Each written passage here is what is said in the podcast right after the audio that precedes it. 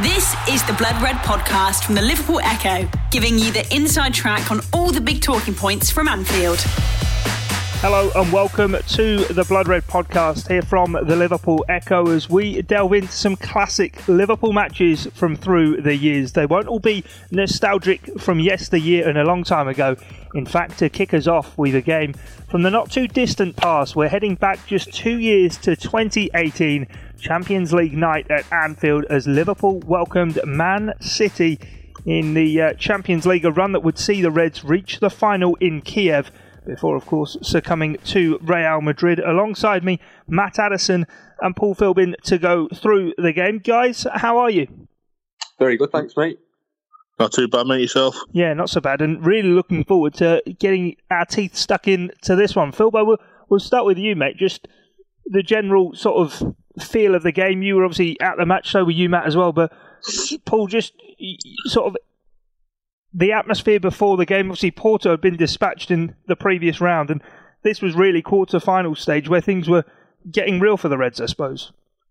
Yeah, well, I'm going to go even before the match. I can remember being in the uh, the old office the day the draw was on, and I was absolutely delighted when we drew Man City. I don't know why, because the season that they were having domestically was unbelievable. But over two legs, I just fancied them. Like obviously there were other sides in the draw at that time, like the likes Roma, where you're looking at going, you fancy doing them over two legs. But Man City, I don't know why I had this feeling that if we played them over two legs in Europe, that we'd go and batter them, and that's exactly what we did. And in the build up, like the day of the game, it just felt it just felt big. I know we had that um, Europa League run under Klopp in 2016, and there were big nights, but this felt like the first huge night under yeah, huge European night under under Jurgen Klopp because it was a Champions League night, knockout stages, the runaway leaders in the Premier League. It just felt great, but there was no doubt in my mind that night that we were going to beat them. It was basically Man City and nobody's in Europe you're coming to Anfield on a European night, you've got absolutely no chance. And from minute one, that's how it worked out. Yeah, interesting you sort of say that because even looking back and thinking about it, ever since Jurgen Klopp arrived at Liverpool, remember one of those early games away at the Etihad, one of sort of the obviously he played Tottenham and, and Chelsea early on in his reign away from home, but that game at the Etihad, Matt, the four one win was sort of like the real moment that everyone went, okay, understand the hype now around Jurgen Klopp, and just what sort of Paul's saying there in terms of this game drawing Man City over two legs. I suppose even if this was the year that they were to be Centurions in the Premier League, weirdly there was nothing to fear. No, I mean exactly as as Philbo says. I think a lot of Liverpool fans were in the same boat going into that game, thinking that you know Liverpool had a really excellent chance, and, and obviously Liverpool had it ended Manchester City's unbeaten run at Anfield a couple of months previous with that amazing 4 3 game at Anfield. So, I mean, there, there, was plenty of, of reasons to be optimistic, and I don't think anyone quite foresaw the, the first sort of 30 minutes that that, that was, you know, that, that took place at Anfield. But I think, you know, rightly, Liverpool see themselves as as one of the, the big historic European clubs, and, and Manchester City are, are very much new to that table. So I think there was a almost a little bit of, of pressure in terms of you know Liverpool are, are a team that prides themselves on on European pedigree, and it was a very much a case of making sure that that, that continued and Liverpool progressed and, and kept one of those teams which certainly you know under Pep Guardiola their their main target is to become a team like Liverpool in Europe. You know, to, to try and match those sorts of teams. But, you know, it's not just them; it's people like uh, PSG as well and, and sides like that. But you know, for Liverpool, this was a, a case of preserving their European pedigree, and, and certainly the way that the, the tie panned out after that was certainly the case. And it was a weird time for Liverpool, sort of in terms of the setup of the side coming in to, to take on Man City, because of course Matt mentions there the the four three over City in the league in the in the middle of uh, January, Paul, but during that time, obviously, he, he hadn't played and his move to Barcelona was certainly happening. But Philippe Coutinho, that first half of the season, had been such an integral part. I mean, we, we still talk about him now. We're talking about him right now here on, on this podcast. But he'd been such a key member of that side. He'd now left. It was Liverpool beginning to find themselves without Coutinho, and this obviously being one of those first real tests because they'd been down the road to Old Trafford not too long before in the league, and that was obviously actually one of the, the final defeats of the uh, the league campaign for Liverpool this season. But it was a differing and changing side that Jurgen Klopp had to choose from. It was definitely different, and what you've got to remember as well, like the four three in the league, Van Dijk didn't play that day, but he came he, because he had a slight knock, I think. So it was the first time Van Dijk was playing for Liverpool against Manchester City, and it just felt different. We losing Coutinho was a blow in the sense of he was the star player before yeah he left, but we became more solid once he'd left. It was a different Liverpool. We could still blow teams away, but there was more organisation.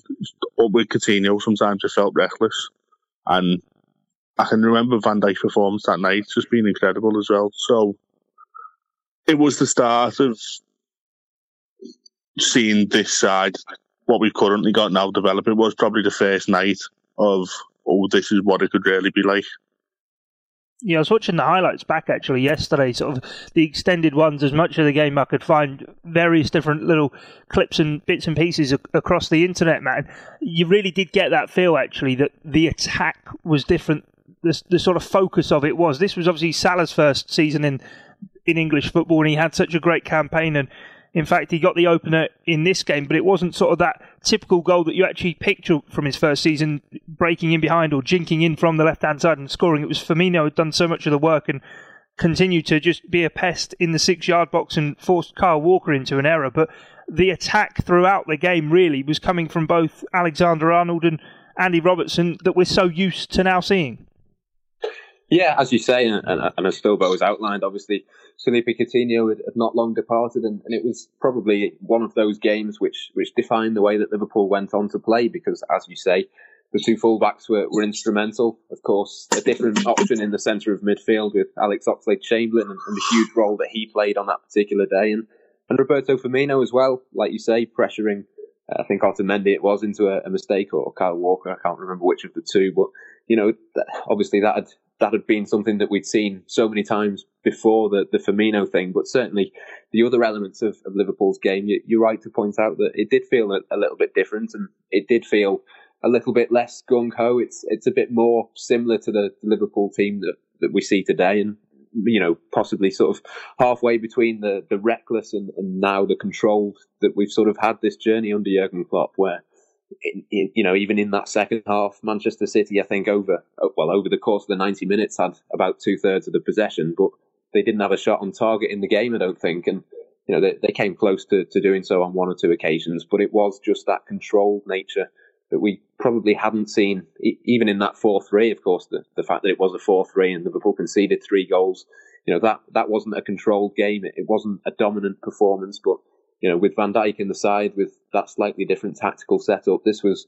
one of those occasions where you could really see what, what Jurgen Klopp was thinking when he got rid of Coutinho, or, or rather, Coutinho forced himself out, and, and they used that opportunity to to mould this team into a rounded rounded eleven that we've got today. Yeah, definitely on that point in terms of Liverpool, I suppose now breaking out into what they would become and I suppose we're also excited about when Jurgen Klopp first came into English football and when he was first in, in charge of Liverpool, that reckless nature, as you say, Matt, and just sort of the, the real balmy football, the high octane rock and roll football that Jurgen Klopp brought with him from Borussia Dortmund, and then this being sort of the time in which that began to change. And Man City, of course, decided would just pass teams completely to death. But that opening half an hour, Phil, but I know obviously a few years before under Brendan Rodgers, when Liverpool were quite high octane. They they'd had that 20 minute spell against Arsenal in the Premier League, but this on a Champions League night in the quarter final, Man City were like rabbits in the headlights, weren't they? It was, and it was it was even before that. Like once you got in the ground, like what you, people were in the ground 40 minutes before, and you could just tell the the fans were up for it. And Man City would never have experienced something like that, the players and also the fan base, and they just completely froze on the night. Then once the first goal went in, it was just like you got absolutely no chance here, and it, it was as if the, the team, the eleven who were on the uh, the pitch that night, just roll, were riding off the momentum of the fans, and it was we had forty odd thousand extra players on the pitch that night. Yeah, there are obviously the empty had jibes and everything towards Man City, but they've done all they can to sort of catch up on the pitch and spend all the money they have on the players. But is that one element that they obviously can never buy, they never will buy, and actually something they have to build up their own history before they can sort of be looked at on a level par to Liverpool in terms of that certainly that European history? Because as you say Anfield on a night like that is just absolutely bouncing.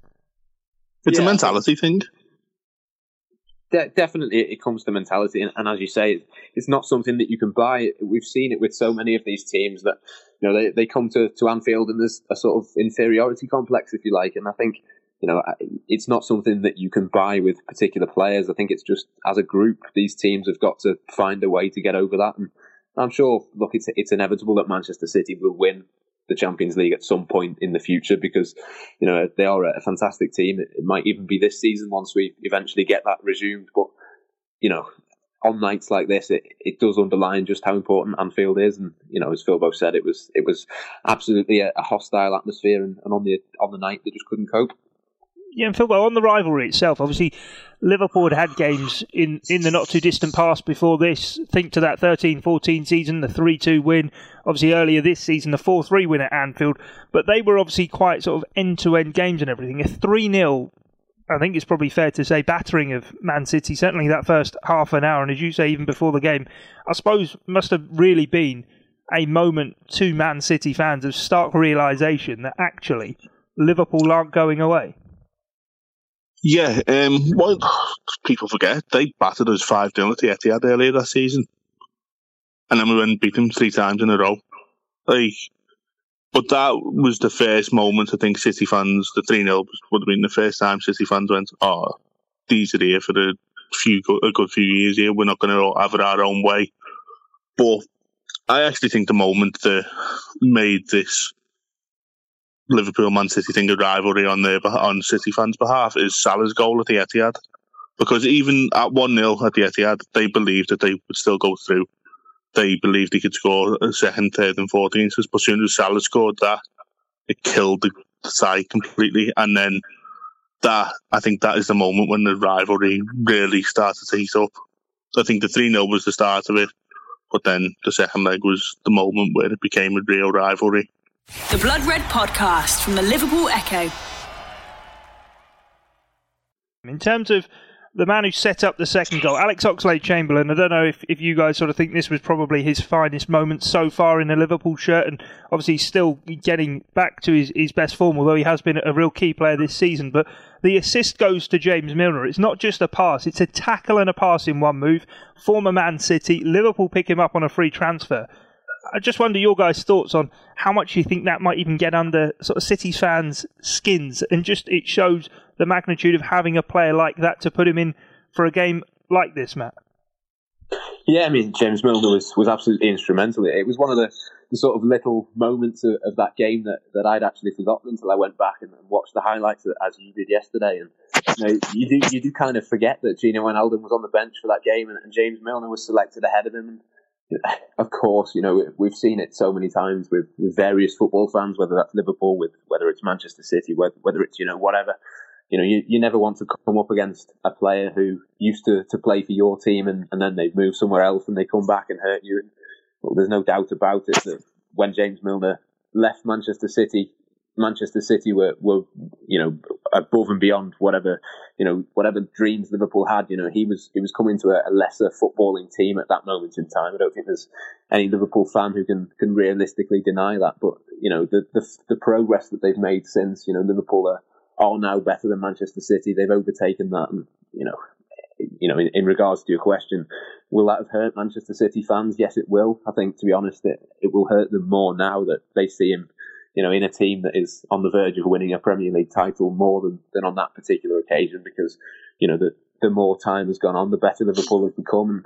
There's still no doubt about it for me that, that James Milner is a vital part of this team at the moment. Yeah, no, I was just going to say because, like, on Milner, obviously, when he first sort of came to Liverpool, it was all, all about sort of getting that chance in central midfield. He, he played the year before as a makeshift left back for large parts of the season, but in that midfield three, peaked ahead of Wijnaldum as well. It's like you, you're just sort of thinking that City always overlooked what qualities he could bring to that midfield, and along with Henderson and Oxlade Chamberlain, really that night just completely bossed what was then a functional midfield, which I suppose is the best way to go up against a Man City midfield that just want to dominate so much of the ball that when you can step in and make a tackle, even if it be sort of 25 yards from the opposition's goal like Milner was, that as soon as you get the ball, you make sure you do something with it. Definitely. And to be fair, with James Milner, I I think throughout his career, he's always been massively underrated wherever he's been. And I've, I've, before he signed for Liverpool, I went convinced he was as good as he actually is. Actually, the first time I realised how good he was was when he came on in um, the three two in 2014. He came on on the right and he gave uh, gave Jon Flanagan an awful 45 minutes. He had a, a real tough afternoon, but yeah, Milner you need players like that. Like, even though he hasn't got the European experience of a Steven Gerrard, say, he in that the side that was around in 2018, he was the most experienced in Europe out of that, and you just need that know-how of getting through certain ties, and that was one of them where you just go, yeah, James Milner, you you've got to play, and it's like right now well, not right now because of the situation we're in, but once football returns, the final two games that Liverpool need to win, I will play James Milner because he's been there and done it. Yeah, he's a, a great chat, and as you obviously, obviously say like he, he is a guy who's been around the course. He knows the distance and everything like that. Certainly for the big games. But back onto to the game. So Salah's made it one 0 Oxlade Chamberlain making it two, and Sadio Mane gets the, what would be the final goal of this game just past the half hour mark, 31st minute of the game, and it's a Mane header from a Salah cross from the right wing. Something now, Matt, we've become so accustomed to actually seeing Sadio Mane getting up in the box and nodding the ball in. Yeah, absolutely. I think it's a, massively underrated part of his game. To be honest, his heading ability. You know, for someone who's who's not particularly big or, or tall or strong or anything like that, he's, he's scored a fair few headers in his time with Liverpool, and yeah, for, for him to be jumping, I, th- I think he was jumping alongside Vincent Kompany from from memory, uh, which you know to beat him in the air is, is no mean feat. And you know, uh, there's been plenty of times where Mohamed Salah's been accused of of maybe being selfish by, by Liverpool fans or, or by opposition fans as well. And, and certainly on that occasion was one where you, you couldn't say anything like that in that game. I think obviously he gets his goal, but to get that assist as well. It was a perfectly placed cross, and, and it gave Ederson no chance. He couldn't come out and, and punch it or clear it, and, and headed it in. You know, the the atmosphere at, at that stage was probably, uh, in terms of me being inside Anfield, it was you know as good as I felt it to be honest. Yeah, it's one of them pictures as well. It always sort of sticks in my mind of Vincent Kompany once that goal's gone in, walking back to the halfway line and Liverpool and Anfield absolutely erupting, and Vincent Kompany just looking around as as if to think like, what is going on? And it was a game you mentioned before, Philbo, the five 0 at the Etihad. Of course, Sadio Mane gets sent off in this in that game. I suppose this was his moment of retribution. Oh, it was definitely, and I can remember when that third goal went in. Um, the, the first and second goal, the celebrations were wild. The third, the celebration was mad, but it was like what's going on here? We're 3 0 up after half an hour, European Cup quarter final against Manchester City. So I think what the face Vincent Kompany was pulling was the exact same face I was pulling, to be honest. I didn't have a clue what was going on. It was just bizarre. I suppose it was also the game in which then cleaning off Man City 3 0. Matt, you saying that there wasn't a shot on target in the game for, for City and preserving that clean sheet walking out the ground, Phil, uh, from what you can remember, and I'm sure it was probably precious little, uh, was this the night that you then started thinking, actually, we had 2005, we had 2007, it's been a long time out of this competition, certainly the latter stages for the Reds. Is this now going to be the time where actually we can take this competition on? Yeah, it was for me. I think after after we beat City 3 0 at um, Anfield, I booked my flights to Kiev. That's how confident I was. Fair play. I can't blame you, to be fair, for, for that confidence. And Matt, yourself, obviously being at the game as well. There was, I remember it, building up to the, the return leg at the Etihad. Everyone was sort of saying, "Oh yeah, but Man City, of course, are going to score." It's just whether Liverpool get a goal themselves and get an away goal. That clean sheet did seem so crucial. Yeah, it was was absolutely massive, and of course that's partially down to, to Van Dijk being in the side and, and James Milner, as we've as we've discussed before. But I mean, you know, I, th- I think just to, to, sort of underline how far Liverpool have come since then and, and, how much of an achievement this was, you you only have to look at the, the two benches for the for the occasion. I've mentioned Gini Wijnaldum already, but I mean, the players that came off the bench for Liverpool on the day, Alberto Moreno and, Dominic Solanke were two out of those three, and then Wijnaldum was the other one. You look at Manchester City's bench. I mean, Raheem Sterling started the game on the bench because they had so much so much other talent to fit into this team, and you know, you, you compare the two squads now. Liverpool have come a long way since, but on that particular occasion for, for Liverpool to, to get through in that game. They needed a little bit of luck. They needed to, to play as well as they did, and, and they needed Anfield behind them as well. And you know everything seemed to go right on the night, and certainly to score three goals. But as you say, just as importantly to keep that clean sheet because you know had Liverpool conceded on that night, I think you know had the the Gabriel Jesus goal gone in two or three minutes into the second leg, with City having had a, an away goal at Anfield as well to carry forward, it, it could have been a very, very different outcome in that game. You, good point. You mentioned the, the, bench. Actually, I was just looking at the team sheet as, as you, you st- started speaking there, and you mentioned Dom Solanke obviously coming on for Liverpool, uh, Alberto Moreno and Gini Wijnaldum, and Sterling the only one used by Man City, and he's a guy, Philbo, who must absolutely hate coming back to Anfield. Oh, uh, he hasn't played well since he left, has he? I'd, and I'm I'm convinced he never will have a good game at Anfield. That'll probably come back to bite me now. But every time he plays at Anfield, he, Anfield, he just doesn't turn up. He was probably delighted to be on the bench that night and to come on. Not obviously not to come on three 0 down, but to be brought on rather than be dragged off. If that makes any sense, because every time he's come to Anfield, he has been dragged off, and long may that continue, really, because Man City are a much better side when he turns up, and it just doesn't seem to happen at Anfield. I suppose it goes back to, to where we started as we do sort of wrap up here for this classic matches podcast that Anfield is such a big thing for Liverpool. It's something we can't sort of tire from saying, but on this night it was one of those occasions. Sterling only on the field for 33 minutes, picks up a booking, and Matty just, it, it does just get in his head. Yeah, it does, and you know, you, you almost can't blame him because the whole atmosphere on the on the night, even you know, the, the build up to the game, the sort of when the, the two buses came in, the, the atmosphere that was generated then, and, and people getting in the ground early and, and creating that atmosphere as well. As soon as the game started, of course, everyone's in there and everyone's focused, but it, it was just that whole build up. It, it felt like a big occasion right from the start, and you know, Raheem Sterling coming into coming into a, a, difficult situation, one that he's struggled with in the past. I'm sure he, he wasn't best pleased with the, the result, but certainly with his performance as well. And it, you know, it's it's just another example of how Liverpool maybe from a, a neutral's perspective on that occasion would have been second favourites going into that match. But you know, as soon as you've got the backing of, of 50,000 Liverpool fans behind you, you know, anything can happen and, and anything does happen in the Champions League. And this was uh, another of those famous occasions.